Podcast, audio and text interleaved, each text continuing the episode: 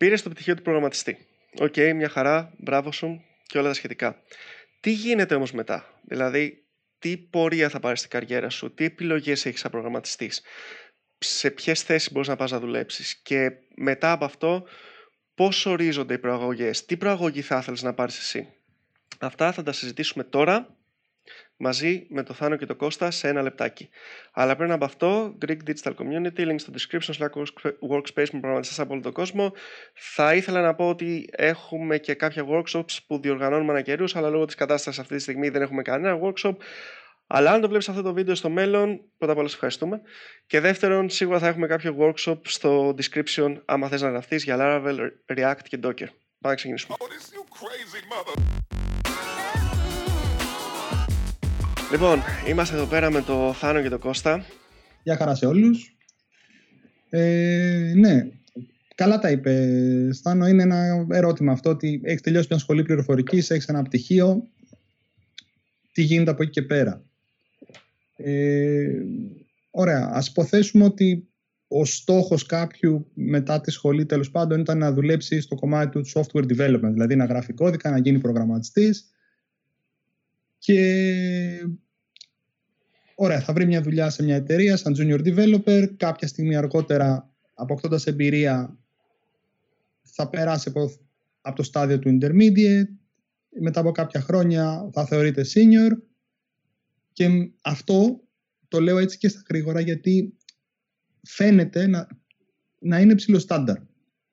Από εκεί και πέρα είναι που γίνονται κάποιες διαφοροποιήσεις μετά το επίπεδο που κάποιος θεωρείται senior ε, ή ίσως και πιο πριν. Δηλαδή πλέον ειδικά στην πληροφορική υπάρχουν και άλλες ειδικότητες πέραν του development ας πούμε και δεν μιλάω για το front-end ε, development γιατί το θεωρώ development καθαρά ας πούμε όλο το κομμάτι αλλά υπάρχουν DevOps, υπάρχουν business analysts ε, υπάρχουν QA testers μπορεί κάποιος να ασχοληθεί με εκείνο το κομμάτι αν δεν πάει καθαρά στο development οπότε κυρίως οι διαφοροποίησεις έρχονται πριν την αρχή τέλος πάντων ή στην πολύ αρχή ή μετά το επίπεδο που θεωρείς senior μετά εκείνη κυρίως οι διαφοροποίησεις το άλλο κομμάτι είναι ψηλοσταθερό κατά τη δικιά μου εμπειρία δεν ξέρω, συμφωνείτε; Το ενδιάμεσο λες, ας πούμε, ότι είναι σταθερό. Το ενδιάμεσο, ναι.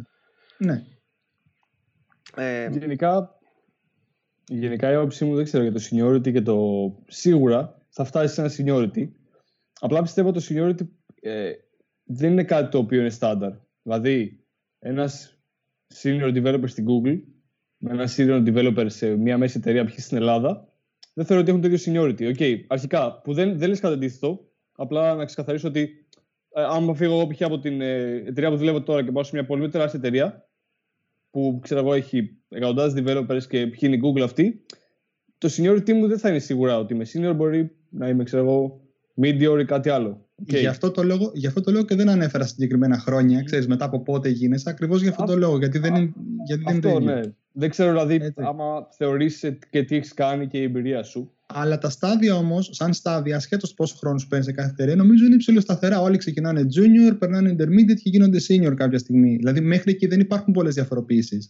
Μετά το επίπεδο του senior υπάρχουν διαφοροποιήσεις και ανά εταιρείες, αλλά και γενικά στον κλάδο. Λοιπόν, να πούμε πρώτα το, το αρχικό επίπεδο. Δηλαδή, το, τη φάση ότι είσαι 22-23 ε, χρονών ή ξέρω εγώ 23-24, αναλόγως πότε έχεις βγάλει και το φανταρικό σου και όλα τα σχετικά. Και πρέπει να διαλέξεις μια τέτοια, πρέπει να διαλέξεις μια πορεία. Σε αυτή την πορεία λοιπόν, όταν βγαίνεις από τη σχολή, εγώ τους, το, βάζω σε, το, το χωρίζω σε τρεις κατηγορίες. Okay. Το χωρίζω στην κατηγορία του ε, market, market research, ε, design, όπου όλα αυτά ξέρεις, τα βάζω σε μία κατηγορία. Ε, στην κατηγορία του developer, που ο developer είναι ο front-end, το back-end ε, και βάζω μέσα και DevOps και engineers ε, και testers και όλα. Δηλαδή, όποιοι γράφουν κώδικα. Γιατί ο DevOps γράφει κώδικα. Καλά, καλά κάνεις. Έτσι πρέπει. Ναι. Συνήθως μόνοι τους θέλουν να διαφοροποιούνται. Αλλά αυτό είναι μια άλλη ιστορία, ίσως για ένα άλλο βίντεο. Ναι, ναι. αλλά, αλλά, αλλά καλά κάνεις. Και Τη τρίτη κατηγορία είναι η κατηγορία που θα ασχοληθεί με πιο διαχειριστικά θέματα, δηλαδή ο Scrum Master, ο Product Owner, ο Product Manager, ο Project Manager. Τώρα όλα αυτά για πολλούς κακός, καλός, δεν ξέρω, έχουν και διαφορετική τέτοια, διαφορετική, διαφορετικό ορισμό. Αλλά ε, εγώ το χωρίζω σε αυτές, σε αυτές τις τρεις κατηγορίες. Ε, βλέπετε κάτι σε αυτό, κάτι επιπλέον, κάτι λιγότερο, κάτι που... Ε, όχι, συμφωνώ για τις τρεις μεγάλες κατηγορίες. Απλά, ειδικά στο κομμάτι διαχειριστικό, θα το έσπαγα σε υποκατηγορίες. Δηλαδή, ε, καταρχάς, ακούμε πολύ συχνά σε πολλές εταιρείες είναι δύο ορισμοί οι οποίοι κυκλοφορούν πάρα πολύ. Ο ρόλος του leader και του manager. Και με πολλούς συνδυασμούς. Δηλαδή υπάρχει και παράδειγμα ο project lead και ο project manager. Ο team lead και ο team manager. Και ούτω καθεξής. Ε, με διαφορετικές ίσως έννοιες από εταιρεία σε εταιρεία. Ε, ο λόγος που υπάρχει αυτή η διαφορά είναι καθαρά από κάποιες μεθοδολογίες project manager, project management, συγγνώμη, οι οποίες ορίζουν κάποιους ρόλους, ορίζουν αυτούς τους ρόλους, οπότε μετά αυτοί μένουν σε κάποιες εταιρείες, έτσι. Ε, μάλιστα, επειδή πολλές από αυτές τις μεθοδολογίες σου προτείνουν υποπεριπτώσεις να συνδυάσεις ρόλους, ε, από εκεί και πέρα συνδυάζοντας, παντρεύοντας ρόλους, παντρεύονται και αρμοδιότητες, οπότε οι, οι τελικές αρμοδιότητες κάποιου αλλάζουν από εταιρεία σε εταιρεία. Επιπλέον σε όλο αυτό έχουν έρθει και agile μεθοδολογίες με τους καινούριους ρόλους, product owner, scrum master και γενικά πλέον έχουμε ένα γενικό ας το πούμε χαμούλι. Ε, έτσι για να μην χαθούμε τελείως θα προτιμούσα να κρατήσουμε το ρόλο του lead ας πούμε ως κάποιο ο οποίος έχει, είσαι σε μια φάση στην οποία δίνεις tasks σε άλλο κόσμο δηλαδή σε ο τύπος ο οποίος αναθέτει tasks και επιβλέπεις το progress αυτών των tasks. Ε, και σε επίπεδο management ε, κάτι που να είναι πιο πολύ σε θέμα αποφάσεων. Δηλαδή είσαι ένας τύπος ο οποίος παίρνει κάποιες αποφάσεις, ενδιαφέρεται πιο πολύ για να τηρηθούν κάποια milestones και κάποια deadlines. Βασικό θέμα του management είναι το reporting, ότι κάνεις report σε κάποιους άλλους ακόμα πιο πάνω και το budget, και το budget ή cost management τέλος πάντων. Διαχειρίζεσαι πλέον και πόρους, οικονομικούς πόρους σχέση με το έργο σου. Ε, οπότε για το καλό της συζήτησης θα έλεγα κάπως να, το, να κινηθούμε εκεί, παρότι σε πολλές εταιρείες και σε πολλά έργα κάποιες αρμοδιότητες λίγο παίζουν περίεργα, δηλαδή ξέρεις, αλλάζουν από τον ένα στον άλλο ρόλο. Δεν ξέρω αν συμφωνείς ή διαφωνείς. Γενικά η τρίτη κατηγορία είναι μια κατηγορία που θεωρείται ότι κάποιος μετά τη σχολή, δηλαδή μπορεί κάποιος να θεωρείται junior product, ε, project manager, δηλαδή είναι εφικτό, θεωρείται χωρίς καμία προπηρεσία, ακόμα και θελοντικά σε κάποιον οργανισμό, δεν ξέρω, να πεις ότι εντάξει τώρα για lead και δεν ξέρω, product owning κτλ. δεν θεωρώ ότι είναι. Άμα δεν ξέρω, μιλάμε για σχολή πληροφορικής, έτσι. Δεν ξέρω, μιλάμε για σχολή, ξέρω εγώ. Διοίκηση ε, επιχειρήσεων. Αυτό, δηλαδή που εκεί ουσιαστικά ναι, είσαι προετοιμασμένος να κάνεις κάτι παραπάνω. Εκεί, αλλά... στοχεύουν, εκεί στοχεύουν για να κάνουν junior project managers. Ακριβώς, αλλά από μια σχολή πληροφορικής που θα έχεις ένα-δύο μαθήματα που να έχουν σχέση με διαχείριση ανθρώπων ή διαχείριση πόρων, που δεν ξέρω σε τι επίπεδο και τι βάθος θα γίνουν και ακόμα και το επίπεδο της, του, δεν ξέρω, της συνεργασίας. Δηλαδή κάποιες εργασίες επιδιώκουν να υπάρχει αυτή η συνεργασία που θα έχεις και στην ομάδα μελλοντικά. Αλλά δεν ξέρω άμα το επίπεδο ε, σε προετοιμάζει ώστε να γίνεις project manager σε μια εταιρεία. Ακόμα και junior, ακόμα και internet. Δηλαδή, δεν ξέρω. Θεωρώ ότι θα ε, πρέπει να έχεις κάποια. Ε, και ναι και όχι, θα σου έλεγα. Δηλαδή, ένα μεγάλο κομμάτι του management, ειδικά αν μιλάμε για management, ε, είναι, είναι communication skills. Τα οποία μάλλον δεν θα στάδινε για καμιά σχολή. Δηλαδή, είναι και λίγο να το έχεις εσύ. Απ' την άλλη, ε, κακά τα ψέματα, η εμπειρία σε projects είναι αυτό που μετράει πάνω απ' όλα. Από οποιοδήποτε ρόλο.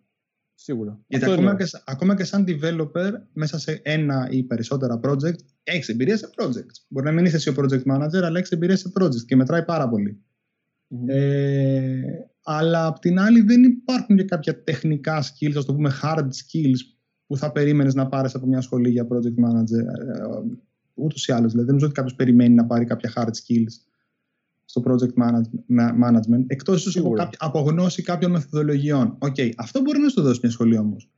Ίσως όχι με, με τους υπάρχοντες κύκλους σπουδών, αλλά γιατί να μην μπορούσε μια σχολή να βάλει στο πρόγραμμα σπουδών, ας πούμε, την, το Scrum Master Certification, λέω ένα παράδειγμα. Θεωρητικό είναι. Ε, ε, έχω δει, ρε παιδί ε, έχω δει διάφορες έτσι, να το πω θέσεις, να το πω έτσι structures εταιριών ε, που ακόμα εμείς, βασικά, ακόμα project manager και είναι, είναι μεγάλη, είναι δυνατή λέξη. Δηλαδή έχεις ένα project και το κάνω manage, έχεις ανθρώπους έτσι όπως το ακούς και τα λοιπά, το οποίο είναι μια υποτίθεται ότι είσαι ο director ενός συγκεκριμένου, ενός συγκεκριμένου project, δηλαδή έχεις απόλυτο έλεγχο για το project.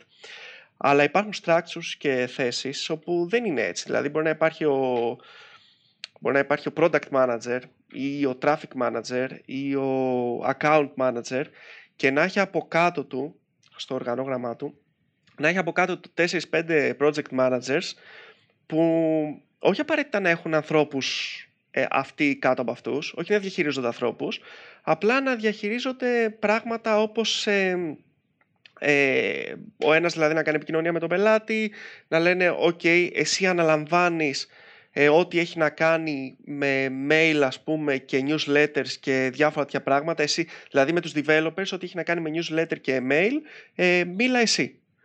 Ό,τι έχει να κάνει με το front-end, μίλα εσύ με τους developers. Κάπως έτσι. Άρα στα δηλαδή, την ουσιαστικά. Ε, πιο, πιο light, πιο light, δηλαδή όχι ναι. το συνολικό project, η, αλλά να η, πούμε... Η πλάκα είναι, η πλάκα είναι ότι στις, υπάρχουν μεθοδολογίες project management που ορίζουν αυτούς τους support ρόλους. Project support, PSO, project support officer. Δηλαδή από κάπου έχουν έρθει και, αυτές, ε, και αυτοί οι ρόλοι. Change manager, ε, risk manager, risk owner. Υπάρχουν, υπάρχουν διάφορες μεθοδολογίες με πολλούς ρόλους, οπότε όλοι έχουν τη, το, το σκοπό τους. Ε, σε κάποιες περιπτώσεις, κάποιες εταιρείες βαφτίζουν, το, βαφτίζουν τον τίτλο Project Manager για clickbait, έτσι, για να τραβήξουν κόσμο. Είναι και κάτι που καταλαβαίνουν περισσότεροι. Δηλαδή τώρα, άμα πεις έναν... Ε, όχι, όχι τώρα σε εμάς που είμαστε μέσα στον κλάδο, άμα πεις σε κάποιον εκτός κλάδου, ε, τι κάνει ας πούμε ο traffic manager, ε, μπορείς να καταλάβεις, παιδί μου, από τα γύρω-γύρω τι κάνει, αλλά έχει κάποια κενά. Ναι, ναι, ναι συμφωνώ, συμφωνώ. Ή ξέρω εγώ, product owner. Τι, τι είναι ο product owner; Γι' αυτό το λόγο και υπάρχουν και σε ακόμα πιο μεγάλες εταιρείες που υπάρχει σαφής διαχωρισμό, υπάρχει καταρχάς πολύς φόρτος δουλειάς και πολλά τα άτομα και πολύ μεγάλος όγκος από decisions που πρέπει να πάρθουν ε, υπάρχει και ο technical πλέον manager. Υπάρχει technical project manager και business project manager. Όπως και στο agile. Είναι πολύ της μόδας πλέον να έχεις technical product owner και business product owner. Το έχω δει και το βλέπω να συμβαίνει όλο και πιο συχνά. Ε, ε, και αυτό έχει να κάνει, ξέρεις, λίγο με το μέγεθος και τον όγκο της δουλειάς. Αλλά τέλος πάντων, ας μείνουμε σε ένα γενικό πλαίσιο ότι ένας manager είναι είναι όντως βαριά λέξη γιατί συνήθως υποδηλώνει τη διαχείριση χρηματικών πόρων, βασικό, έτσι, ευθυνών, ευθύνης. Δηλαδή, αν κάτι πάει στραβά στο έργο, τελικά ποιος φταίει. Ναι, και... ε, αυτό, ναι. Ε, και αυτό, αυτό είναι που τον κάνει σημαντικό, έτσι. Όχι ίσως τόσο πολύ το value, σε εισαγωγικά, που προσφέρει στο, στο έργο, όσο ότι αυτός έχει την ευθύνη. Ναι, ναι. Ε, και εκεί κάπου διαχωρίζω όλους τους managers σε σχέση με τους leaders οι οποίοι έχουν πιο πολύ ε, όχι το, σαν focus το να κάνουν πάλι manage από τη λέξη την ομάδα όμως. Δηλαδή να φροντίζουν στο καθένας να έχει όλοι να έχουν δουλειά να κάνουν μην είναι κανείς που είναι χωρίς δουλειά και είναι idle να ξέρει ποιος κάνει τι ανα πάσα στιγμή και πότε και ποιο είναι και το progress έτσι. Δηλαδή που πόσο κοντά είναι στο να τελειώσει ο κάθε ένας τη δουλειά του. Και φυσικά να βοηθάει όπου χρειάζεται, να ξεμπλοκάρει κτλ. Ε, γι' αυτό και πολύ συχνά ο Scrum Master ταυτίζεται με το ρόλο του Team Leader σε πολλές ε, εταιρείες. Ε, να το πάμε τέτοιο, να το πάμε τώρα λίγο διαφορετικά. Αμέ. Ε, που, είναι, που είναι σε αυτά που λέγαμε να πούμε, ρε παιδί μου. Τώρα μιλάμε για άμα τελειώσει σχολή. Ok, okay, άμα τελειώσει σχολή, έχεις κάποιες επιλογές να πας σε μία από αυτές τις θέσεις και ό,τι θα γίνει μετά, που το μετά θα το συζητήσουμε σε λίγο. Αλλά μιλήσαμε πριν ε, θέμ, από σχολή διοίκησης να γίνεις project manager, ε, από άλλη σχολή να γίνεις γενικότερα προγραμματιστής ή να μπεις στο κλάδο της τεχνολογίας; Νομίζω ότι είναι απολύτως λογικό. Και γενικά δεν πιστεύω ότι είναι required το πτυχίο. Κάνω άποψή μου.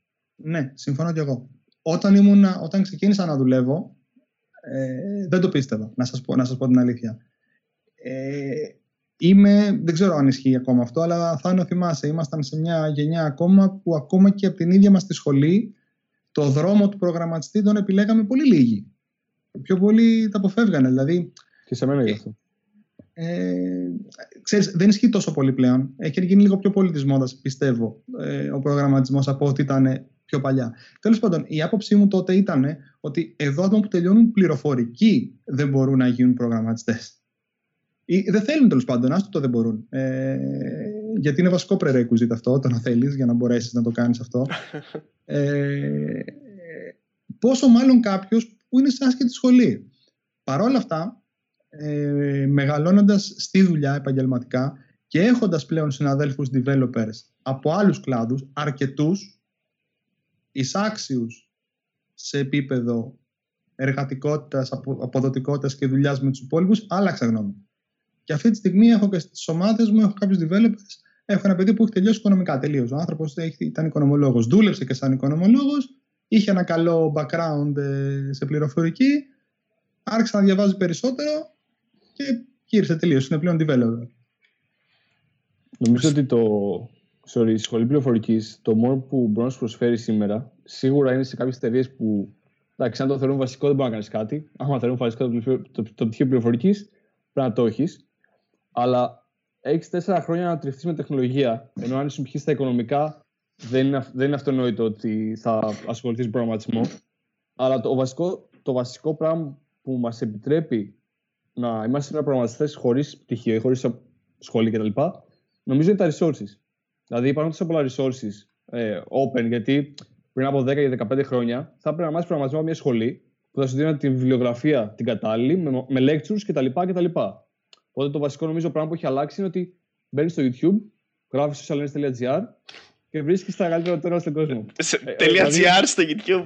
.gr στο YouTube. Είναι GR που σκεφτεί το. Α, ναι, όντως, ναι.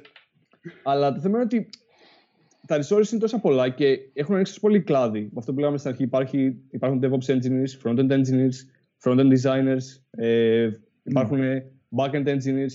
Δηλαδή, υπάρχουν τόσα πολλά πράγματα που μπορείς να κάνεις που μπορείς να κάνεις focus σε κάτι, να γίνεις καλός και πραγματικά πιστεύω ότι είναι θέμα δουλειάς. Δηλαδή όπως, το... λέμε, ναι, όπως λέμε και με τον Τάσο από το Agile Clinic ε, πλέον, ε, παλιά μάλλον ήμασταν πιο agile γιατί ήμασταν πραγματικά cross-functional.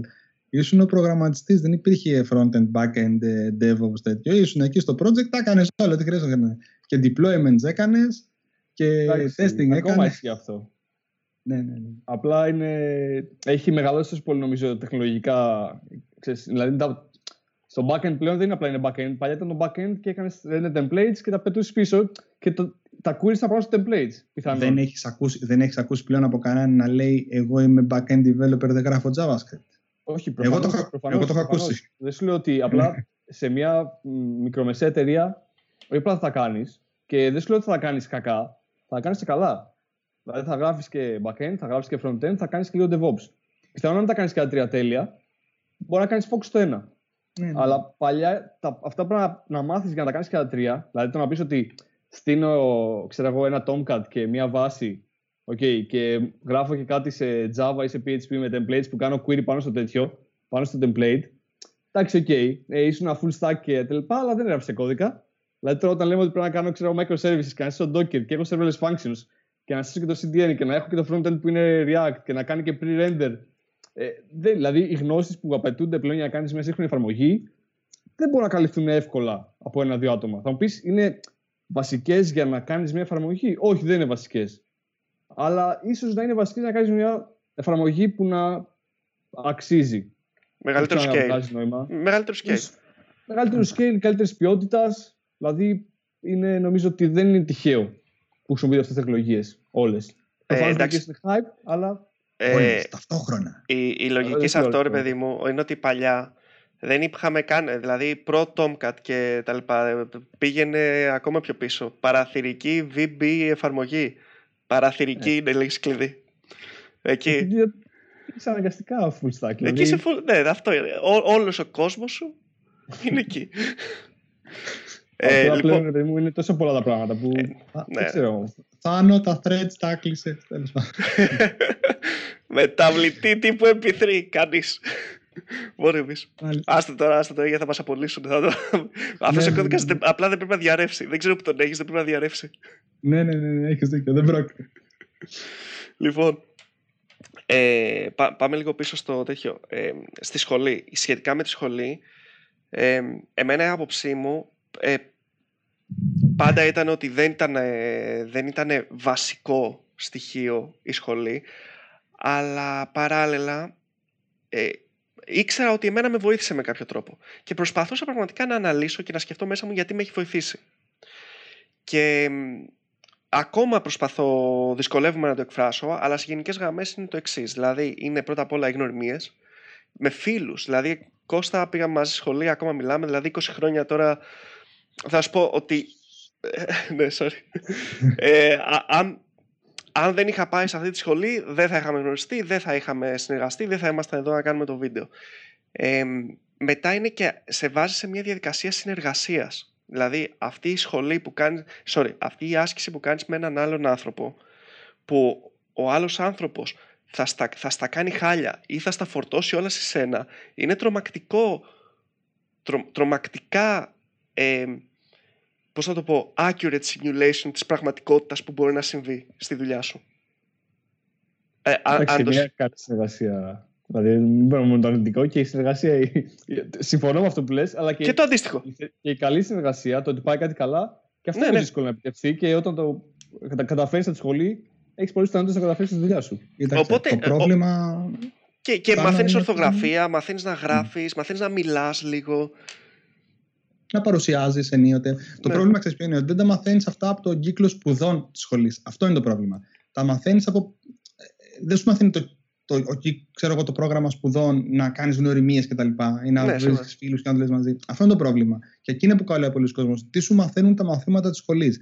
Όντως, οι πληροφορίες που σου δίνουν, ειδικά στο δικό μας τον κλάδο, είναι λίγο παροχημένες. Τα βιβλία που είχαμε εμείς όταν μπήκαμε στη σχολή ήταν ήδη παροχημένα όταν βγήκαμε. Πόσο μάλλον δύο-τρία χρόνια μετά. Ε, Παρ' όλα αυτά, αν δουλέψεις λίγο και αν ασχοληθείς, μπορείς να έχεις ε, δυνατότητες που δεν θα τις έχεις εύκολα σε αυτή την ηλικία. Όπως για παράδειγμα να παρουσιάσεις σε κόσμο. Ε, υπάρχουν ερευνητικά project που ασχολούνται, πηγαίνουν σε συνέδρια, γράφουν papers. Ε, να ξέρεις τι είναι να γράψεις κάτι το οποίο θα το κοιτάξουν άλλοι άνθρωποι και θα σε κρίνουν γι' αυτό. Ε, είναι πράγματα τα οποία ξέρεις, είναι δύσκολο σε αυτήν την ηλικία να τα έχεις αλλιώς. Ε, ή μπορεί και να έχεις πρόσβαση και σε πράγματα, ε, υποπεριπτώσει πάντα, που είναι πιο μπροστά από την τεχνολογία, τέλος πάντων αυτή που χρησιμοποιεί, που χρησιμοποιεί η αγορά στην εποχή που είσαι. Εγώ, για παράδειγμα, είχα πρόσβαση σε έργα που χρησιμοποιούσαν web services μια εποχή που στην αγορά, στην αγορά δεν υπήρχαν web apps. Υπήρχαν, όπως είπες και εσύ, παραθυρικά που ανοίγαν TCP connections στο ένας στο άλλο. Και εμείς φτιάχναμε web services, ξέρω εγώ, με δικά μας πρωτόκολλα, ας πούμε, και με security, Kerberos κτλ. Δεν θα είχα δυνατότητα να δουλέψω σε τέτοιο project αν δεν ήμουν στη σχολή. Ναι, σίγουρα αυτό είναι σημαντικό. Ε, ναι, ναι. Θα μου πεις, απ' την άλλη, το, έχουν, το είχαν όλοι; Ε, δεν το κάνανε όλοι αυτό. Πρέπει να το επιδιώξει. το είχε όμως. Ναι, αυτό. Η, η σχολή δεν το έδινε από μόνη της, πάρτο. Εντάξει, η ζωή γενικά δεν είναι κάτι πάρτο. Οπότε δεν νομίζω ότι ήταν. Αν κάποιος το επιδίωκε, δεν νομίζω ότι δεν θα το είχε όμως. Ναι, δηλαδή, αυτό. Δεν σου σχολείο ότι άμα θες. Δεν μπορείς. Συγγνώμη. Ναι, ναι, αυτό. Ό, όσοι το επιδιώξαμε να ασχοληθούμε με projects έτσι πιο πολύπλοκα κτλ., είχαμε όλη τη δυνατότητα. Δεν αρνήθηκε ποτέ κανένας. Ε, Ακριβώς. Ναι. Αυτό. Και αυτό εγώ το θεωρώ πολύ σημαντικό για τις, ε, το κομμάτι που μπορούν να σου προσφέρουν οι σχολές. Ωραία. Πάμε τώρα.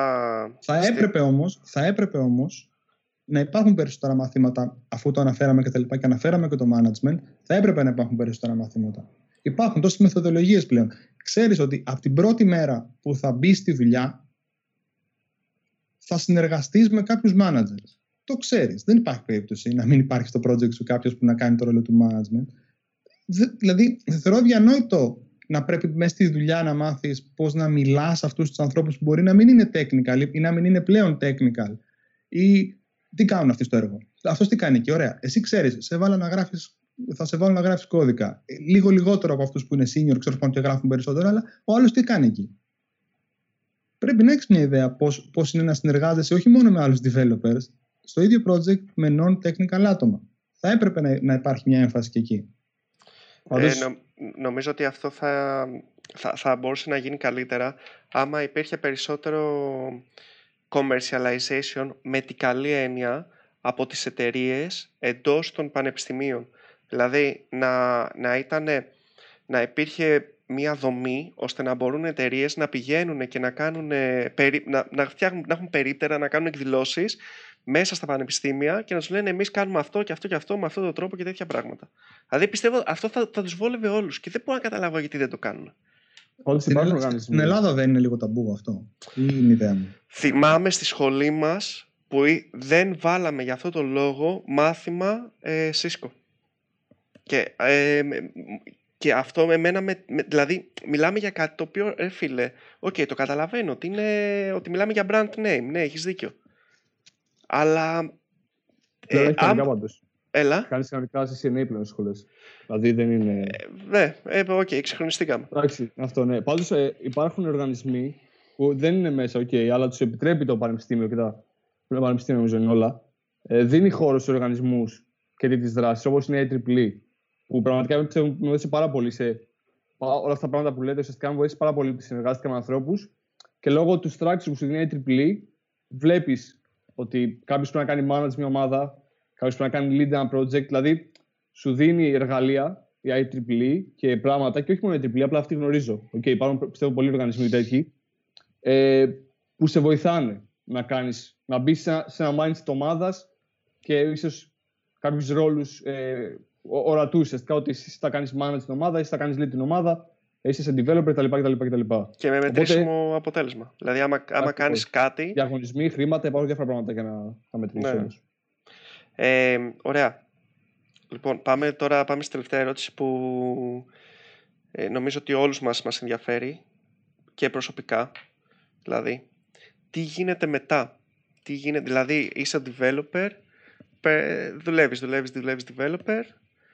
Για πόσο καιρό θα δουλεύεις developer; Πού μπορείς να φτάσεις; Τι μπορείς να κάνεις για να, για να κάνεις κάτι άλλο αν θες; Ε, και, γιατί να... και, να, και να συμπληρώσω εγώ άλλη μια ερώτηση bonus και γιατί να θες; Γιατί να θες να κάνεις κάτι άλλο; Γιατί να θες να κάνεις κάτι άλλο, ναι, ναι, όντως. Γιατί να μην είσαι developer μια ζωή;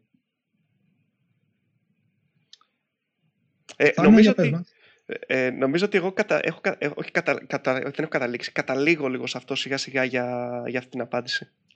Αλλά anyway. Ε, ποιον θα είναι έπλεγε, με το 1 ή με τα 2α. Σωστό, με τα 2α. Ok, okay, εγώ ποιος είμαι; Α. ε, βασικά θα ξεκινήσω εγώ γιατί δεν έχω ιδιαίτερη εμπειρία. Δηλαδή δουλεύω 5 χρόνια επαγγελματικά σαν προγραμματιστής, οπότε είναι πράγματα τα οποία ακόμα σκέφτομαι. Δηλαδή, εσείς ως λίγο μεγαλύτεροι, εντάξει, 20 χρόνια φίλοι, λέει πολλά. ε, στον κλάδο. ε, νομίζω έχετε μεγαλύτερη εμπειρία στο κομμάτι. Οπότε θα πω σύντομα το πώς το σκέφτομαι εγώ στα 5 χρόνια που πλέον δεν ξέρω ακόμα αν έχω φτάσει στο σημείο που λέμε senior ή intermediate ή δεν ξέρω και εγώ τι. Αυτό που έχω δει εγώ από την προσωπική μου εμπειρία είναι ότι σίγουρα αλλάζει η ευθύνη και δεν ξέρω αν είναι κάτι το οποίο πρέπει να επιδιώξει. Νομίζω ότι πρέπει να το επιδιώξει λίγο. Δεν ότι... Γενικά δεν ξέρω αν θα σου δώσει κανείς, δεν θα σου κάνει κανείς upgrade, νομίζω από μόνος του. Εκτός αν υπάρχει ανάγκη και πάλι, αν δεν το κάνεις εσύ, αν το πιάσεις εσύ, δεν θα πει κανείς ότι θα γίνεις κάτι παραπάνω. Ok. Okay. Έξω είσαι μόνος σου. Που μετά δεν ξέρω τι γίνεται. Αλλά νομίζω ότι αυτό το βασικό είναι η ευθύνη. Ότι όσο περισσότερα χρόνια δουλεύεις, θα αναλάβεις ευθύνης και εμπιστοσύνη παράλληλα από ίσως ξέρω εγώ managers ή από συναδέλφους κτλ. Τουλάχιστον αυτό έχω δει σε μένα. Ότι από τη στιγμή που ξεκίνησα να δουλεύω το 15, 14-15 ε, σαν developer με σήμερα είναι ότι απλά έχω πιο πολλές ευθύνες, παίρνω πιο πολλές αποφάσεις, τεχνικές κυρίως. Δηλαδή δεν είναι ότι. και δεν ξέρω ακόμα αν θα με ενδιαφέρει να δω κάτι παραπάνω. Οπότε νομίζω ότι αυτό που παίρνεις σίγουρα είναι ευθύνες ε, μελλοντικά. Και ο λόγος που θα σταματήσεις να, να γράφεις κώδικα, νομίζω ότι αυτό δεν ξέρω να γίνεται. Ε, αν θες να γίνει. Βασικά, όπως το βλέπω εγώ, δεν θα ήθελα να σταματήσω να γράφω κώδικα ε, για να είμαι up to date ουσιαστικά. Γιατί πιστεύω ότι άμα ε, έχεις ένα background τεχνικό, ε, πιθανόν είναι το δυνατό κομμάτι. Πιθανό, σίγουρα θα υπάρχουν εξαιρέσεις που έχεις τεχνικό background και είσαι καλός στο business, μπορεί να γίνεται αυτό. Αλλά πιστεύω ότι κατά μέσο όρο, εφόσον έχεις τεχνικό background, θα είσαι καλός σε αυτό το κομμάτι. Οπότε, για να μείνεις up to date και να μπορείς να βοηθάς σε αυτό το κομμάτι, πιστεύω ότι πρέπει να είσαι να, κάνεις, να γράψεις κώδικα κάπως. Δεν ξέρω αν καταλαβαίνετε. Ε, δεν, δεν θα είναι θέση σου σαν developer, αλλά θα πρέπει να έχεις μια σχέση με την τεχνολογία. Σήμερα. Έχεις δίκιο, έχεις δίκιο. Να, να, να το συνοψίσω λίγο. Το τεχνικό background που έχεις, ακόμα και αν θέλεις να αλλάξεις ε, ρόλο και ακόμα και αν καταφέρεις να, αλλάξει, να αλλάξεις ρόλο, δεν σε εγκαταλείπει ποτέ. Πάντα θα σε βοηθάει και θα είναι εκεί να σε στηρίζει όταν θα δυσκολεύουν τα πράγματα. Ο λόγος τώρα που δεν θα να σταματήσεις να γράψεις κώδικα δεν είμαι σίγουρος. Ε, φαντάζομαι ότι απλά κάποιος πρέπει να πάρει τις ευθύνες και δεν θα έχεις χρόνο. Δηλαδή πιστεύω ότι είναι το μεγαλύτερο κομμάτι είναι αυτό. Κοίταξε, από τη, δικιά μου, από τη δικιά μου εμπειρία οι πιο πολλοί που θέλουν να αλλάξουν, που θέλουν να αλλάξουν, έτσι, γιατί είναι κάποιοι που αλλάζουν από λόγω συγκυριών, Ε, απλά ανεβαίνουν τέλος πάντων τις βαθμίδες στην εταιρεία που είναι και φτάνουν σε ένα σημείο να λένε: Κοίτα να δεις, τώρα θα γίνεις, ξέρω εγώ, project lead. Πλέον δεν θα έχεις χρόνο να γράψει κώδικα. Δεν θα έχεις γιατί θα έχεις τόσο άτομο από κάτω σου να κάνεις follow-up τι κάνει ο καθένας, σε τι στάδιο βρίσκεται κτλ. Μπορεί να κάνεις code reviews. Αλλά μάλλον δεν θα έχεις χρόνο να γράφεις κώδικα. Και σταματάνε εκ των πραγμάτων. Ε, ας, αλλά δεν μιλάω τόσο πολύ τώρα για αυτούς. Μιλάω για αυτούς που λένε: Όχι, παιδιά, όχι. Έχω γράφω κώδικα τώρα 10-12 χρόνια, δεν θέλω άλλο. Ο πιο πολλή κόσμος που το λέει αυτό, από τη δικιά μου τώρα προσωπική εμπειρία, είναι κόσμος ο οποίος έχει κουραστεί να τρέχει ψάτα καινούργια frameworks. Okay. Σε οτιδήποτε framework, τώρα δεν βάζω JavaScript, ε, ναι, ναι. whatever, ναι. front-end, back-end, έτσι. Είναι, είναι, είναι, είναι, είναι το προφίλ ανθρώπων οι οποίοι όταν ήταν 2-3-4 χρόνια στη δουλειά και υπήρχε εκείνη τη στιγμή ένα framework της μόδας, κάτσαν και το μάθαν καλά. Επενδύσαν πάνω του, ρε παιδί μου. Εκεί το μάθαν και θρούτσαν και καλή και senior σε αυτό το framework. Ξαφνικά τους βγαίνει ένα καινούριο framework σχετικό για το ίδιο πράγμα και λένε άντε πάλι. Τέλος πάντων. Το ξαναπιάνουν, ξαναφτάνουν το ίδιο επίπεδο seniority σε αυτό το framework και μετά από πέντε χρόνια μάντεψε, βγαίνει άλλο ένα. Και λένε, Α, όχι, φίλε, κάτσε, κάτσε. Δεν δε γίνεται να κάνουμε αυτή τη δουλειά κάθε πέντε χρόνια. Έτσι, γιατί όταν ήμουν 25, ξέρω εγώ, και 28 και αυτό, καθόμουν και τα Σαββατοκύριακα σπίτι μου να κάνω ένα private project για να μάθω και τις λεπτομέρειες του framework και πού φτάνει, πού δεν φτάνει. Τώρα που θα φτάσει, ξέρω εγώ, 35 πλά, θέλω να κάνω και οικογένεια και δεν έχω χρόνο για τέτοια πράγματα. Δεν γίνεται να το κάνουμε αυτό κάθε τόσο. Σου λένε, όπα, αλλαγή πορείας. Αυτό είναι λοιπόν το προφίλ των ανθρώπων που έχω συναντήσει εγώ σε αυτή την περίπτωση. Δεν ξέρω, έχετε και εσείς κάτι, έχετε δει άνθρωπο να λέει θέλω να σταματήσω να γράφω κώδικα και να έρχεται από άλλο προφίλ. Εγώ είμαι στα 26 χρόνια. Με 26 χρόνια, οπότε είμαι στη... που έχω χρόνος να σου να κάνω projects, οπότε δεν ξέρω. Να σου πω ποιο είναι... Ραντεβού σε 10 χρόνια και τα ξαναλέμε. ε, ξέρεις, τι, ξέρεις, ποιο είναι το, ξέρεις ποιο είναι το θέμα που... Θα, θα σου πω τη δική μου πλευρά. Νομίζω, νομίζω άμα θες να σε βάλω και ένα στοίχημα, ότι θα εκφράσει και το Θάνος σε 10 χρόνια. Δηλαδή, ο, ο Θάνος... Ε, το βάζουμε ένα στοιχηματάκι τώρα, αν θέλετε, 2030. Το ξανακάνουμε αυτό το βίντεο. Ε, ξέρεις με παιδιά γάτες εδώ πέρα. λοιπόν, ε, εγώ είμαι από τους ανθρώπους που πραγματικά ε, επιδιώκω ε, πάρα πολύ να μην μαθαίνω κάτι απ' έξω. Δηλαδή, όταν μαθαίνω κάτι απ' έξω και μου μένει, φτάνω σε σημείο να νευριάζω. Και κάνοντας συζητήσεις με ανθρώπους κατά καιρούς που ασχολούνται με μία τεχνολογία με μία δηλαδή, ξέρω εγώ, ε, τυχαία θα το πω τώρα, δεν το λέω για αυτό. Έστω ότι έχουμε κάποιον που ασχολείται μόνο με Node. Τα έχει μάθει όλα. Όλα, όλα. Δηλαδή μπορεί να σου κάνει τα πάντα χωρίς να χρησιμοποιήσει NPM. Θα το γράψει όλα από την αρχή μόνος του. Ε, και ξέρεις, αυτοί οι άνθρωποι σου λένε ότι με αυτό το πράγμα ε, παίρνουμε το array και το διαιρούμε δια δύο και μετά κάνουμε pop το πρώτο στοιχείο με τη συγκεκριμένη function. Εγώ αυτό δεν υπάρχει περίπτωση να το μάθω. Δεν, δεν, θα, δεν υπάρχει περίπτωση. Εκείνη τη στιγμή θα κάτσω, θα κάτσω να το ψάξω. Ναι, θα κάτσω να το ψάξω και άμα έρθει κάποιος να μου πει, ας πούμε, εγώ τώρα γράφω PHP. Έχω γράψει και λίγο Python, έχω γράψει και λίγο JavaScript. Ok, okay, αυτά. Και κάποια άλλα πιο παλιά, ρε παιδί μου, αλλά τώρα αυτά κάνω. Και άμα έρθει κάποιος και μου πει ρε παιδί μου ότι ξέρω εγώ ε, δεν χρησιμοποιήσεις το τάδε decorator εδώ πέρα που κάνει αυτό το πράγμα. Θα πω όχι. Γιατί ο decorator αυτός είναι για αυτό το πράγμα. Ναι, ok, okay, πήγαινε στο πελάτη και πούλα το decorator εσύ. Ok, okay, να δούμε, να δούμε αν θα το αγοράσει. Πες ότι εσύ το χρησιμοποιείς το decorator. Εγώ, θα, εγώ δεν το χρησιμοποιώ. Δηλαδή είναι μερικά πράγματα που δεν έχουν νόημα. Και ένα από τα πράγματα που δεν έχουν νόημα κατ' εμέ είναι να, να, ότι δεν χρειάζεται να μαθαίνεις πράγματα απ' έξω. Δηλαδή χρειάζεται να έχεις ναι. ένα overall. Ε, όμως, κάνω τώρα τον αντίλογο. Υπάρχει ένα, ένα minimum, επίπεδο ανά μία τεχνολογία, ρε παιδί μου, που άμα δεν το ξέρεις, δεν μπορείς να συνεννοηθείς, με κανέναν άλλο που τη χρησιμοποιεί. Δηλαδή, άμα δεν ξέρεις ε, στο Kubernetes τι είναι το τι εννοούμε στο context του Kubernetes, τι είναι το pod, δεν θα συνεννοηθείς. Ποτέ. Ναι, ok. Okay. Ε, αυτό τώρα μιλάμε για την προϋπόθεση, παιδί μου, ότι χρησιμοποιείς κάτι. Ναι, ok, okay, το pod θα το ξέρεις. Το ingress, ας πούμε, κτλ. Δεν πρόκειται να. Ε... Ε, το να μην ξέρεις, ας πούμε, ξέρω εγώ κάτι, τι να σου πω τώρα, ότι το τάδε plugin ε, του Kubernetes ε, χρησιμοποιείται για να συνδεθείς με το PubSub, ας πούμε, ε, της Google, αυτό κατά τη γνώμη μου δεν πρέπει να το ξέρεις. Και άμα το μάθεις, μετά πρέπει με κάποιο τρόπο να βρεις να το ξεχάσεις. Ναι, εντάξει. Γενικά είναι... δεν είναι κάποια γνώση χρήσιμη. Δηλαδή, είναι, ε, είναι πλεονασμός. Ναι. Στην Python, θα ξέρεις decorator σε όλες τις γλώσσες. Δηλαδή, αυτό που βλέπω εγώ πλέον στον εαυτό μου μετά από πέντε χρόνια προγραμματισμού, που γράφω ρε παιδί μου PHP και JavaScript, δεν έχω γράψει κάτι. Α, τελευταία γράφω Dart.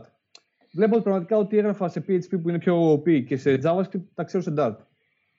Οπότε ε, ναι, σε JavaScript ναι. επειδή λέω πιο πολύ καιρό, τα γράφω απ' έξω, αλλά σε ναι. Dart δεν τα γράφω, αλλά το mindset δεν είναι κάτι που ξεχνιέται. Δηλαδή, ε, το, εντάξει, απλά, κώδικας, απλά σε κάποια χρόνια θα έχουν μπει, όπως κάποια στιγμή μπήκε, θα μπουν καινούργια concepts, τα οποία ίσως να μην προλαβαίνεις να τα κάνεις follow-up. Ας πούμε κάποια στιγμή έμαθες, δηλαδή όταν μπήκε το dependency injection στη ζωή μας, δεν το ξέραμε από πριν, δεν υπήρχε κάτι αντίστοιχο. Έτσι. Απλά δεν είναι κάτι που είναι σχέση με τεχνολογία. Δηλαδή με, με μια τεχνολογία. Ακριβώς, δηλαδή αυτό είναι κάτι Αλλά... που είναι παντού. μπορεί, να μην, μπορεί μετά όμως εσύ να μην είσαι σε θέση να κάνεις ε, follow-up κτλ. Ε, ακόμα και σε τόσο στο minimum, ας το πούμε, επίπεδο που χρειάζεται για να συνεννοήσω, όπως τα λέω εγώ. Ε, για να μην είσαι ο μπάρμπας στο δωμάτιο. Είναι που είναι όλοι οι developers και λένε τα δικά τους και συζητάνε για το πρόβλημα και δεν καταλαβαίνεις τι λένε. Ναι. Ε, τότε μόνο είσαι πραγματικός manager ε, λοιπόν. Oh, fuck. Ε, ε, ναι, ακριβώς. Λοιπόν, ε, όταν, όταν πρέπει να αποφασίσεις για το τι θα κάνουν οι developers μετά από μια κουβέντα που δεν έχεις καταλάβει τι έχουν πει και ξέρεις εν γνώση ότι ό,τι αποφασίσεις, αν πάει λάθος, θα φταίεις εσύ, τότε είσαι πραγματικός manager, αυτό που όριζε ο Ζαχαρίας δεν το φτιάχνω. Ε, πολύ, πολύ, πολύ, πολύ σωστά τότε. Ε, και είναι και κάτι άλλο πέρα από αυτό. Έρχεται λίγο το θέμα των συνεντεύξεων ή αν θέλεις των coding tests. Γιατί εσύ μπορεί όντως να μην θες να μάθεις κάποια πράγματα απ' έξω, αλλά από ό,τι έχω δει σε πολλά coding ε, tests με τη γενικότερη έννοια, ε, ειδικά σε πιο senior θέσεις, πραγματικά απαιτούν αποστήθηση. Ε, όχι. Ε, θα σου πω ότι όσες φορές έχει τύχει να υποθεί κάτι τέτοιο, εγώ είμαι πολύ ξεκάθαρος στο συγκεκριμένο πράγμα ότι ε, PHP Storm, ε, Google, ε, Chrome, ε, iTerm, αυτά τελείωσα. Α, χωρίς αυτό απλά δεν γίνεται, δηλαδή δεν, δεν γίνεται. Ναι το λέω σχετικά με το ότι πες ότι κάποιος θέλει να, να συνεχίσει να πει θέλω να συνεχίσω να είμαι developer, είμαι πλέον senior, θέλω να συνεχίσω κτλ. Αλλά ξέρει και βλέπει ότι πηγαίνοντας σε εταιρείες για συνεντεύξεις, ζητάνε σε coding test πράγματα που δεν γίνεται άμα δεν ξέρεις δηλαδή ακριβώς πώς θα δουλεύουν τα streams στην Java τα οποία μπήκαν σε μια συγκεκριμένη έκδοση της Java και δουλεύουν με έναν συγκεκριμένο τρόπο. Ε, δεν, δεν υπάρχει να, να, να, το βρεις εκείνη τη στιγμή από το μυαλό σου πώς δουλεύουν, αν πρέπει να χρησιμοποιηθεί κάτι με stream, ας πούμε. Έτσι. Ε, δεν μπαίνει εκεί πέρα στη λογική ο άλλος ότι, όπα, κάτσε, πρέπει να αρχίσω πλέον να αποστηθίζω. Αν θέλω να έχω προοπτική να περάσω κάποιο coding test. Και μετά Νομίζω... είναι αλυσιδωτή αντίδραση. Γιατί άμα πει ναι, ναι, βλέπω ότι από την εμπειρία μου πρέπει να αποστηθίζω, μετά έρχεται αυτό που λες εσύ Θάνο, εγώ δεν μπορώ να αποστηθίζω, οπότε κοιτάω να αλλάξω καριέρα, εφόσον αν θέλω να συνεχίσω σε αυτή την καριέρα πρέπει να αρχίσω να αποστηθίζω. Τα σύνδεσα ε, λίγο περίεργα. Ναι, ναι, το, όχι, το, το κατάλαβα αυτό που λες. Ναι. Γενικά, ναι. τα coding interviews, αρχικά ένα μικρό, μια μικρό στο πράγμα. Coding interview, αλγοριθμικό, για να πάω να κάνει site, δηλαδή, εγώ θα γράφω CSS και θα μου βάλεις να κάνω, ε, ξέρω εγώ, short binary tree στη συνέντευξη, λίγο χαζό. Αλλά ε, γενικά εγώ με την, με την αποστήθηση ε, είμαι πραγματικά αντίθετος, γιατί όσες φορές έχω δοκιμάσει να κάνω αποστήθηση, δηλαδή όσες φορές έχω δοκιμάσει να μάθω το δι τη JavaScript απ' έξω, ε, απλά δεν το μαθαίνω. Όταν το κατανόησα, τελείωσε. Άρα, ναι. αν το δουλεύεις κάτι, απλά το ξέρεις. Το αν το θυμάσαι το γράψεις, δεν νομίζω ότι είναι τόσο σημαντικό. Εγώ έχω δει σε αρκετά coding interviews που είναι λιγότερα σίγουρα πόσα έχει δει και έχει μιλήσει ο Θάνος με το 1α. Είμαι σίγουρος ότι έχει μεγαλύτερη εμπειρία από μένα. Ε, αλλά τέλος πάντων, ε, ό,τι έχω, έχω δει αρκετά, τα οποία παίρνουν τις ερωτήσεις της multiple choice, ξέρω εγώ, από το certification της Oracle για την Java, αναλόγως στην έκδοση, γιατί έχω δει το ίδιο πράγμα σε διάφορες εκδόσεις, η οποία είναι multiple choice. Σου λένε, ξέρω εγώ, αυτή, αυτή η γραμμή εδώ πέρα έχει κάποιο πρόβλημα. Ποιο είναι, 1, 2, 3, 4. Έτσι. Το οποίο, αν δεν ξέρεις πραγματικά ακριβώς πώς δουλεύει η συγκεκριμένη έκδοση της γλώσσας, ε, που μπορεί να μην σε απασχολήσει ποτέ σε επαγγελματικό επίπεδο, αλλά δεν υπάρχει περίπτωση να απαντήσεις. Ε, υπάρχει, 25% ναι. ε, λοιπόν, ε, κατά τα άλλα δεν υπάρχει περίπτωση να απαντήσεις, έτσι. Ε, δεν το θεωρώ στο αυτό. Δεν ξέρω αν και δηλαδή το, ε, γίνεται έτσι. Δεν ξέρω πόσο βαθμό, αλλά δεν θεωρώ ότι είναι και σωστό έτσι. Ναι, δηλαδή... δεν, θα δηλαδή- απογο... δεν θα απογοητεύσει αυτό όμως. Άμα κόσμος, developers αυτή τη στιγμή εν ενεργεία, ναι. ε, βλέπουν ότι αυτό είναι ψηλοκανόνας, αν είναι ψηλοκανόνας, δεν θα απογοητευτούν να πούνε κάτσε που πάω, ρε παιδί μου. Ε, Όχι. Νομίζω ότι έχει αλλάξει πλέον τους κανόνες και καταλαβαίνουν ότι πολλοί κόσμοι δεν γίνεται να. Δηλαδή, πραγματικά κάποιος γράφει κώδικα και να σε βάλει να γράψεις πάνω σε χαρτί multiple choice πώς τέτοιο κώδικας, δεν μπορώ να φανταστώ ότι ξέρεις για ποιο λόγο, αν δεν είναι κάτι το δεν μπορώ να φανταστώ τον λόγο. Δεν μπορώ να φανταστώ, δηλαδή, ένα τόσο πρακτικό επάγγελμα, πώς μπορεί. Ο, λόγος, ο, λόγος είναι πολύ, ο, ο λόγος είναι συνήθως, η δικαιολογία μάλλον είναι συνήθως η ίδια. Ότι μας έρχονται, πάνω από, μας έρχονται σε χιλιάδες τα βιογραφικά, πρέπει mm. κάπως να ξεκαθαρίσουμε τον πολύ τον κόσμο. Με, και η απάντηση είναι πώς με δύσκολα coding test που εντάξει τα περνάνε μόνος όσοι έχουν και δουλέψει πάνω στη συγκεκριμένη έκδοση της γλώσσας. Πρόσεχε, δεν λέω καν γλώσσα, λέω συγκεκριμένη έκδοση της γλώσσας και την ξέρουν και αρκετά σε βάθος για να περάσουν. Και όλοι οι άλλοι κόβονται. Και αυτό θέλουμε γιατί δεν έχουμε άλλο τρόπο να φιλτράρουμε τον κόσμο. Είναι η μόνιμη δικαιολογία. Μπορείς να βάλεις ένα project. Ένα mini project σε 4-5 μέρες και να το πεις τρέξει το. Ε, απλά φτιάξει το. Το να βάλεις και μετά, και μετά μπορείς να, μπορείς να το βάλεις να το εξηγήσει κιόλας. Που θα, εκεί θα καταλάβεις κιόλας αν. Ε... Αλλά το θέμα είναι ότι α, το, το multiple choice είναι, ξέρεις, είναι one-off. Ε, τα βλέπεις κατευθείαν, δεν το πέρασε, κόψτε Ενώ το project πρέπει να κάτσει να το δεις όλο. Ε, παρό, δε, δε, δε, παρακάτω, ναι. Ε, εγώ δεν δε, δε, προφανώς, προφανώς δεν συμφωνώ με, τα, με αυτά τα, τις αποστήθησεις. Ε, anyway. Δεν είναι εκτός θέματος, δεν είναι εκτός θέματος αυτό που λέμε, γιατί εγώ το ανέφερα όλο αυτό με το coding test ως ένα λόγο που μπορεί να... Να πας αλλού. Ε, έχω δει κόσμο να αποθαρρύνεται. Σου λέει, «Ε, ρε, εσύ, δεν μπορώ να περάσω πλέον τα coding test, δεν κάνω, δεν θα μπορώ να αλλάξω δουλειά. Οπότε πρέπει να κοιτάξω να κάνω κάτι άλλο. Να πάω να γίνω QA, ξέρω εγώ, που τα τεστ εκεί είναι πιο εύκολα. εγώ, το έχω δει, εγώ το έχω δει σαν. Ε, ή, ή Scrum Master, ξέρω εγώ. Ε, ε, το Agile το καταλαβαίνω καλύτερα τέλος πάντων. Το έχω πιο καλά. Οπότε να πάω προς τα εκεί. Εγώ το έχω δει αυτό σε άτομα. Όχι πάρα πολύ, το έχω δει. Είναι ένας λόγος για μένα. Δηλαδή δεν, δεν θεωρώ άσχετη την κουβέντα με αυτό που λέμε, γι' αυτό το είπα. Ναι, ναι, ναι. Καλά, προφανώς συμφωνώ. Είναι, είναι μεγάλο θέμα.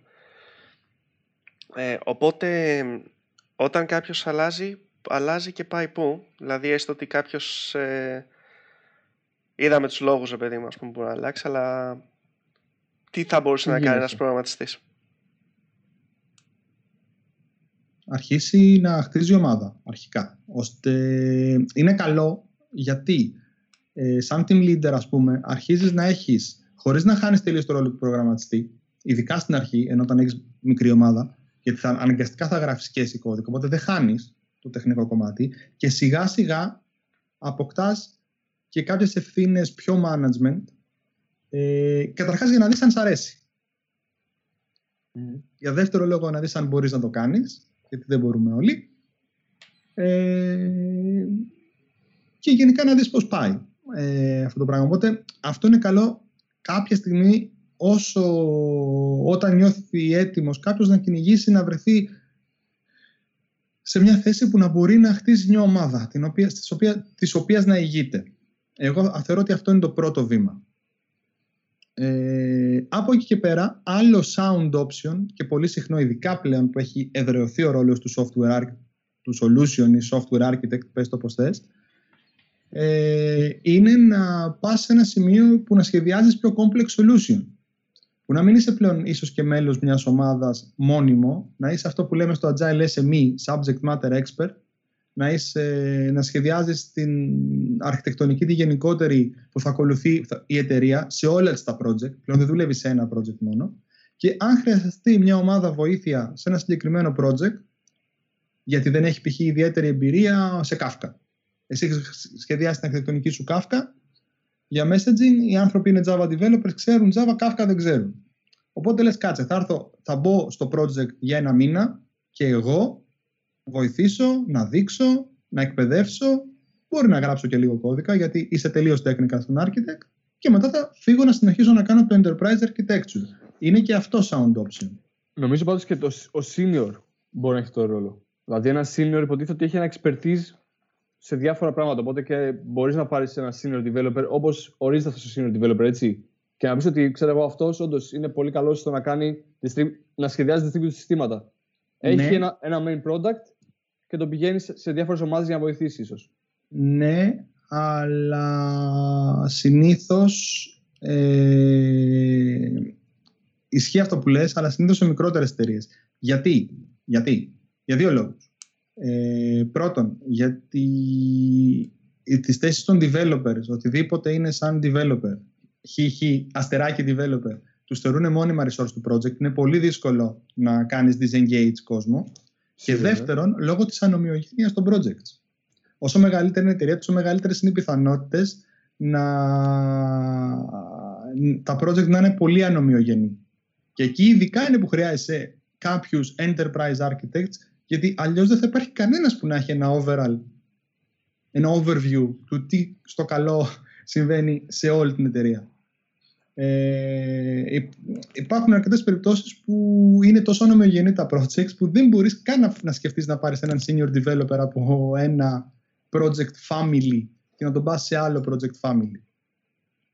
Εκεί είναι που χρειάζονται οι architects, ειδικά σε αυτά τα περιβάλλοντα. Αλλά σε πιο μικρές εταιρείες που υπάρχει ειδικά ομοιογένεια των projects, κυρίως όσον αφορά design patterns και τον τρόπο που δουλεύουμε, ε, ναι, προφανώς οι senior developers την κάνουν αυτή τη δουλειά. Κάνουν και πρακτικά το technical coordination, αν θες πες το.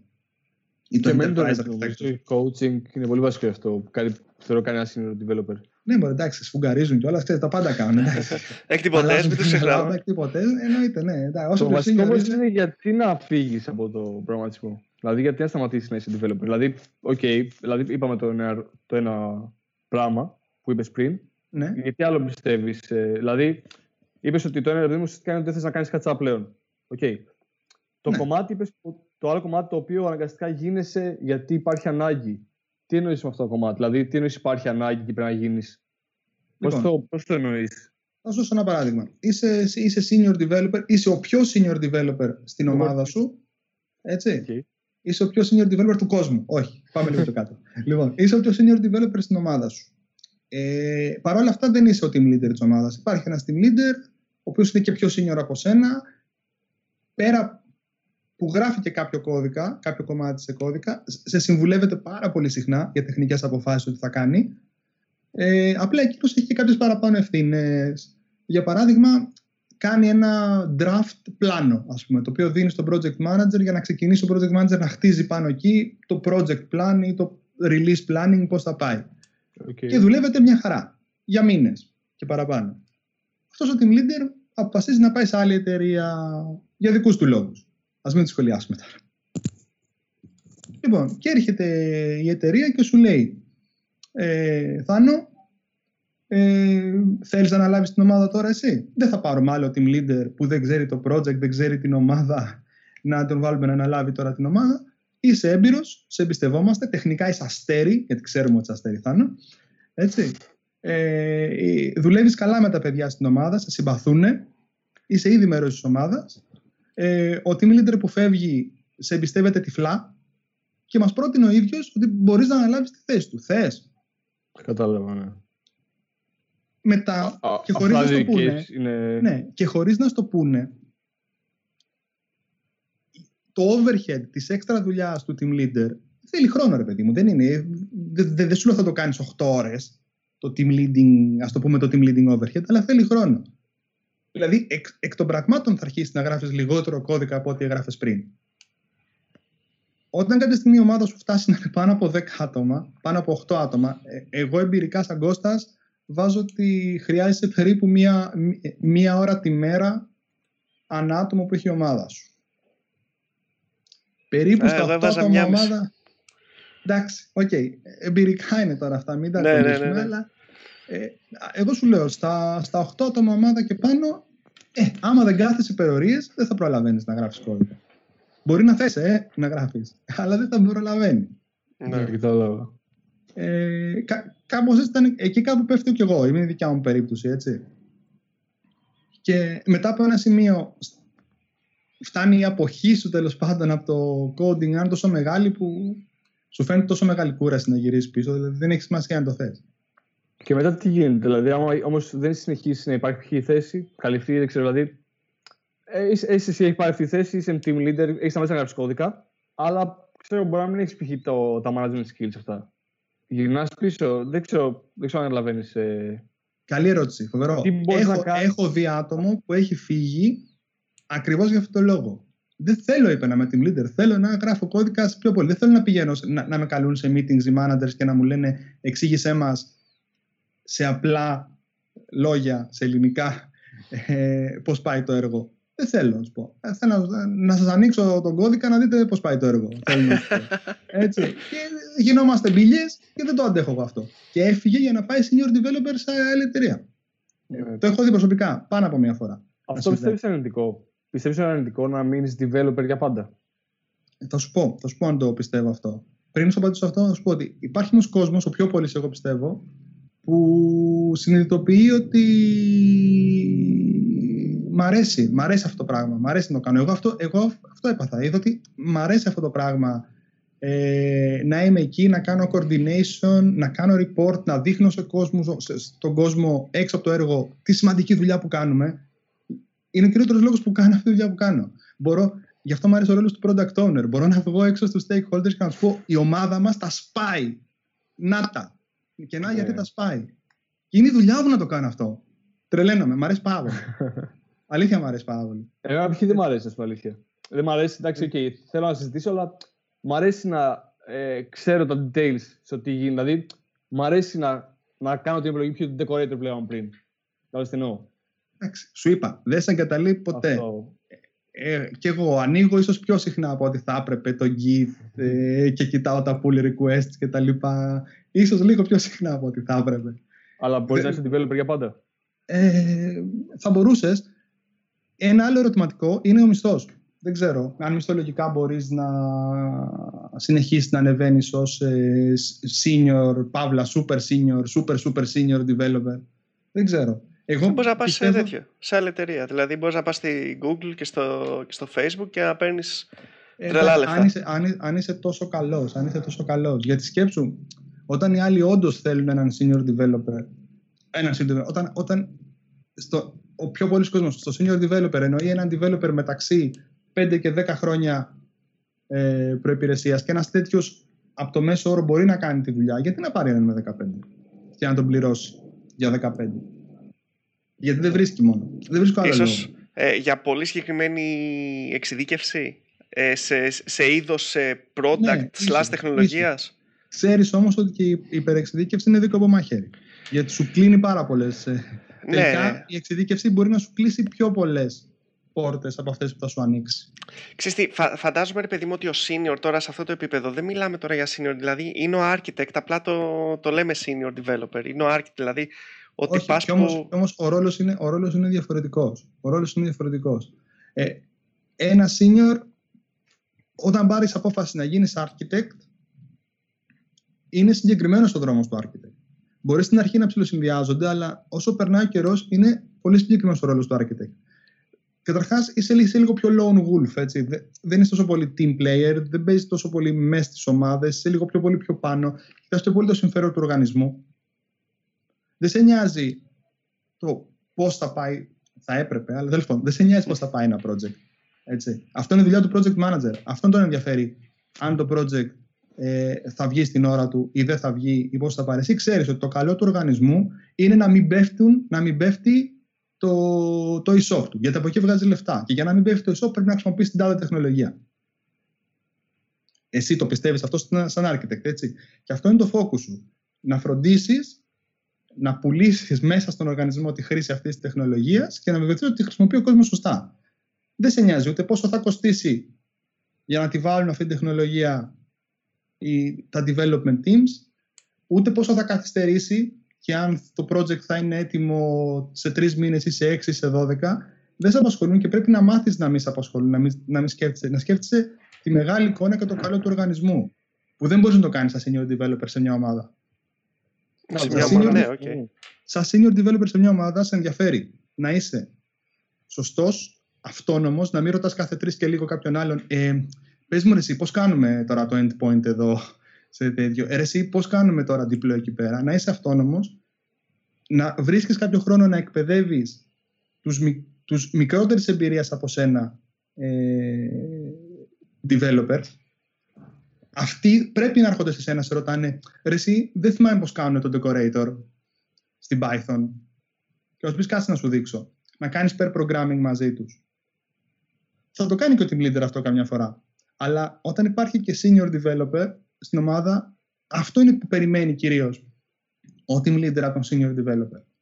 Αυτονομία και να βοηθάει τους άλλους. Ναι. Και επαγγελματισμό.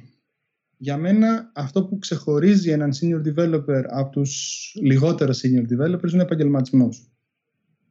Έτσι. Όταν σε βάλω να κάνεις κάτι που δεν θες να κάνεις, πώς αντιδράσεις; να πετάς ποτήρια, τι να κάνω εγώ, εγώ θα κάνω. ε, αυτό. Αυτό. Εκεί. Αυτό, λοιπόν. Αυτό είναι το focus του senior developer. Λέει πόσο διαφορετικό είναι με το, με το architect. Είναι, είναι, είναι άλλο mindset, τελείως. Είναι, είναι άλλο mindset. Οπότε, ναι, δεν θεωρώ ότι είναι το ίδιο πράγμα. Ούτε καν συγκρίσιμα. Ναι, κατάλαβα. Εντάξει, ε, ε, άλλο mindset, οι, οι γνώσει όμω. Oh, ναι, το, το, το, τεχνικό επίπεδο είναι... Έχεις δίκιο. Είναι, είναι, το ίδιο, ναι. Μπορεί να είναι το ίδιο. Ναι. Κάλλιστα μπορεί να είναι το ίδιο. Και έχω δει και όλα senior developers και στη δικιά μου περίπτωση σε κάποια θέματα ε, να έχουν περισσότερες γνώσεις σε κάποια κομμάτια από τον team leader τους. Εγώ, όταν θυμάμαι, είχα σε κάποιες ομάδες ε, κάποια άτομα τα οποία ειδικά όσον αφορά Oracle databases και τέτοια ξέρουν πολύ περισσότερο από μένα. Ε, εγώ αυτό το θεωρώ πολύ φυσιολογικό, by the way. Ναι, ναι, όχι, μια και και το επίπεδο γνώσεων του τεχνικό, έτσι. Δηλαδή, προφανώς. Ε, και, και οι senior developers τεχνικά είναι πολύ ψηλά. Στο ίδιο επίπεδο και με τους architects. Αλλά η δουλειά τους είναι διαφορετική. Το πώς χρησιμοποιεί αυτή τη γνώση ο καθένας είναι διαφορετικό. Τι να κάνουμε.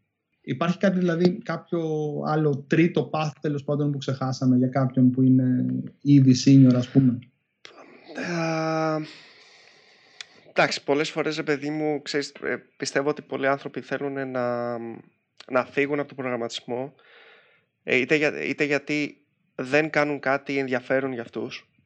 Δηλαδή μπορεί να είσαι ρε παιδί μου σε μια εταιρεία που να σε βάζουν να κάνεις κάτι που είναι repetitive και να μην νιώθεις ότι κάνεις κάτι ενδιαφέρον. Οπότε ξέρεις και άμα δεν έχεις δει και πολλά άλλα ε, θες να φύγεις τελείως, θες να βγεις εκτός από αυτή την κατάσταση. Ε, και το άλλο ε, που το έχω δει πολύ πολύ πιο πριν είναι ανθρώπους που έχουν δουλέψει ελάχιστα και εκεί στεναχωριέμαι λίγο στεναχωριέμαι που έχουν δουλέψει κάτι στη λέξη μήνες ένα χρόνο σαν προγραμματιστές ε, και θέλουν να, θέλουν να αλλάξουν, να κάνουν άλλη δουλειά, να γίνουν project managers ας πούμε ε, επειδή δεν θέλουν ή δεν μπορούν να το κάνουν. Είναι όπως αυτό που είπες στην αρχή. Μαζί πάνε αυτά τα δύο. Πάνε λίγο μαζί. Αυτά είναι τα sad stories νομίζω αυτά. Δηλαδή δεν είναι ότι είναι το πιο ίσως και... Το, το, το, λογικό να γίνει. αν, ναι. αν, μου έλεγες, αν μου έλεγες ότι στους 6 μήνες development κάποιος αποφάσισε να φύγει και να ανοίξει σουβλατζίδικο θα σου έλεγα ότι μάλλον κάτι ξέρει καλύτερα από εμάς. Σίγουρα, σίγουρα. 100%. αν, μου λες ότι στους 6 μήνες development θέλει να σταματήσει για να πάει να γίνει project manager ή δεν ξέρω εγώ τι, ε, ε, όχι, α, ναι, αυτό είναι λίγο. Ακούμε τέτοιο. Ακούμε πολύ συχνά, ρε παιδί μου.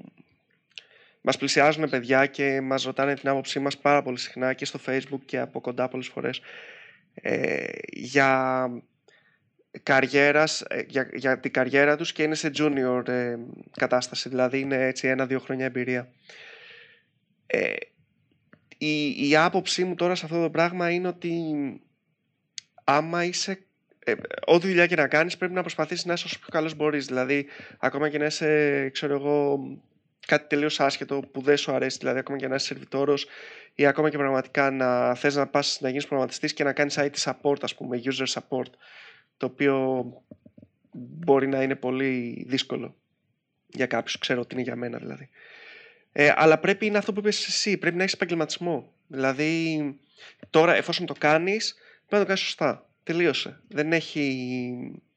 Τώρα, άμα θες να κάνεις κάτι άλλο, ειδικά τώρα από προγραμματιστή σε, project manager, πιστεύω ότι ε, πρέπει, να, πρέπει να το έχεις δει, πρέπει να το έχεις δει, δηλαδή πρέπει να το, το προγραμματισμό δηλαδή πρέπει να το... Να, να έχεις μπει στη λογική του προγραμματισμού. Για πολλούς λόγους. Για, για να ξέρεις πρώτα απ' όλα κάτι πόσο ρεαλιστικό μπορεί να είναι όταν σου λέει κάποιος προγραμματιστής ότι αυτό δεν γίνεται ε, όχι να του την πεις, αλλά να τον βοηθήσεις να πάει προς μια κατεύθυνση. Ε, μετά, όταν σου ζητάει κάτι ο πελάτης, δηλαδή, εμένα με ενοχλεί ρε παιδί μου, όταν είναι ο project manager και ακούει κάτι από τον πελάτη, φεύγει από το ραντεβού, πηγαίνει, έρχεται μετά στο γραφείο, τα συζητάει με τον προγραμματιστή και αυτά που συζητάει με τον προγραμματιστή είναι τελείως άκυρα όσο αφορά τους κανόνες της φυσικής και της θερμοδυναμικής. Σπάει την εντροπία; Σπάει τα πάντα. Και, ε, αυτό θα μπορούσε να αποφευθεί αν υπήρχε αυτή η τεχνική, η βασική τεχνική γνώση που θα έπρεπε να έχει αυτός ο project manager. Γι' αυτό το λόγο, σφίνα, injection, ε, με τον κόσμο του Agile, ο Μάρτιν Φάουλερ έχει πάει και μιλάει για conversational development. Ε, πρακτικά τι εννοεί, όταν υπάρχει μια κουβέντα στην οποία θα πάρθουν αποφάσεις και χρειάζεται να υπάρχει technical input, γιατί μπορεί να αποφασίσουμε ότι για να γίνει κάτι πρέπει να σπάσουμε το δεύτερο θερμοδυναμικό νόμο, βάλε ένα developer στη συζήτηση. Είναι τόσο απλό. Αναγκάστηκε, αναγκάστηκε να τον ντύσει σαν μεθοδολογία ο άνθρωπος να το παρουσιάσει ως conversational development methodology και να πει ένα απλό πράγμα. Μην αποφασίζετε πράγματα που θα τα φτιάξουν άλλοι χωρίς να είστε βέβαιοι για, τις για τα technical details. Μιλήστε με τους developers. Είναι ακριβώς το που λες, έτσι. Το έκανε και, το... και, και το αντίθετο κιόλας. Ε. Δηλαδή και ο developer πρέπει να ρίξει λίγο νερό στο κρασί του και πρέπει όταν του ζητάει κάποιος κάτι ε, να μην σκέφτεται κατευθείαν αν δεν γίνεται. Δηλαδή. Ε... Το δεν γίνεται ξέρουμε πολύ καλά και τρεις ότι δεν υπάρχει έτσι. Δηλαδή ε, είμαστε και τρεις ναι, ναι. από το ρόλο του developer, ξέρουμε πολύ καλά ότι το δεν γίνεται στον πραγματισμό δεν γίνεται. Ναι, ναι, ναι. Υπάρχει όμως το δεν θα έπρεπε να γίνει. Γιατί ναι, ναι. αυτή τη στιγμή με τα resources που έχουμε. Ναι, αλλά ε. υπάρχει και το δεν θα έπρεπε να γίνει. Γιατί αν αυτή κάποια στιγμή εσύ έρθεις και μου πεις ε, πάρε το microservice α και κάντο μου μονόλιθο. Εντάξει, γίνεται. Ναι, ναι. γίνεται. Αλλά αν είσαι senior developer από την άλλη, πρέπει να γίνεις senior developer. Κάτσε, όπα. Γίνεται, αλλά δεν θέλουμε να το κάνουμε ένα, ένα τρίκ που έχω, που έχω βρει και το καλλιεργώ ακόμα, δεν το έχω, δεν το έχω πετύχει, για να πείθω αυτούς τους τυπάδες, ξέρεις, τους μη technicals τώρα, ξέρεις, τους βγάζω τελείως σε, σε aggregation τρελό τώρα. Λοιπόν, ε, είναι όταν, ε, όταν ε, ζητάνε κάτι και εγώ ξέρω τώρα ότι τεχνικά αυτό τώρα, το ξέρω ότι εκεί μιλάμε τώρα για κανένα μήνα και, και αν, για να το φτιάξουμε, προσπαθώ να τους πείσω ότι από άποψη business ίσως θα ήταν καλύτερα να φτιάξουμε ένα μικρό κομμάτι όπου να το βγάλουμε πολύ πιο γρήγορα και να το χρησιμοποιήσουν. Πόσο πιο καλό θα ήταν αυτό. Και πολλές Αντζά, φορές πείθονται. λέγεται αυτό. Αντζά ναι. λέγεται αυτό και είναι καλό. Έτσι. Ε, είναι όντως ε, κάτι καλό. Ξέρεις ποιο το πιο δύσκολο, η πιο δύσκολη δουλειά που κάνει ένας μάνατζερ, μιας και λέμε και για το όλο θέμα; Το πιο δύσκολο πράγμα που έχεις να κάνεις στην καθημερινότητά σου είναι να εμπιστεύεσαι. Ναι, ναι, είναι, είναι μεγάλο το θέμα. Πιο, το πιο δύσκολο που έχει να κάνει ένας developer, ειδικά σε υψηλό seniority, είναι, είναι να φτάσει σε σημείο να τον εμπιστεύονται. Ε, ναι. Αλλά στην πλευρά του manager, το πιο δύσκολο πράγμα είναι ότι πρέπει να εμπιστεύεσαι. Πρέπει να εμπιστευτείς δεδομένα, πληροφορίες που θα σου δώσουν άλλοι, γιατί με βάση αυτές τις πληροφορίες πρέπει να πάρεις αποφάσεις.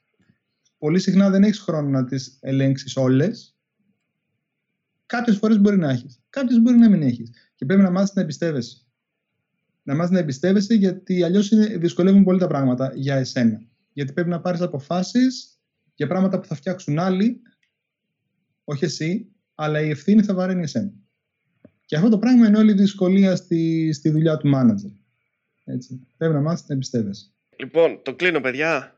Έγινε, έγινε. Λοιπόν, ε, πριν, το κλείσω, πριν το κλείσω, να πούμε ε, ότι Εμείς τώρα κάναμε μια συζήτηση. Έπρεπε να το πούμε στην αρχή γάμο αυτό το disclaimer. Κάναμε μια συζήτηση που αυτή η συζήτηση τώρα είναι η απόψη μας. Δεν, ε, δεν έχουμε κάποια στατιστική από πίσω. Δεν, ε, είναι ό,τι έχουμε δει, ό,τι πιστεύουμε. Το συζητάμε. Γράψτε μας στα σχόλια τη δική σας άποψη, τι συμφωνείτε, τι διαφωνείτε σε αυτά που είπαμε. Ε, και άμα θέλετε θα μας βοηθούσε πάρα πολύ αυτό για να κάνουμε και κάποιο follow-up πάνω σε αυτό το πράγμα γιατί είναι ένα θέμα το οποίο ε, και θα συμφωνήσουν μαζί μου τα παιδιά, πιστεύω, ότι αν μας ρώταγες πριν δύο χρόνια θα λέγαμε άλλα. Αν μας ρώταγες πριν πέντε χρόνια θα λέγαμε τελείως άλλα. Όλοι μας. Αντίστοιχα. Οπότε είναι κάτι το οποίο όσο ζεις μαθαίνεις. Λοιπόν, το κλείνω. Πρέπει να κάνετε έτσι τα χεράκια σας, είναι πρωτόκολλο.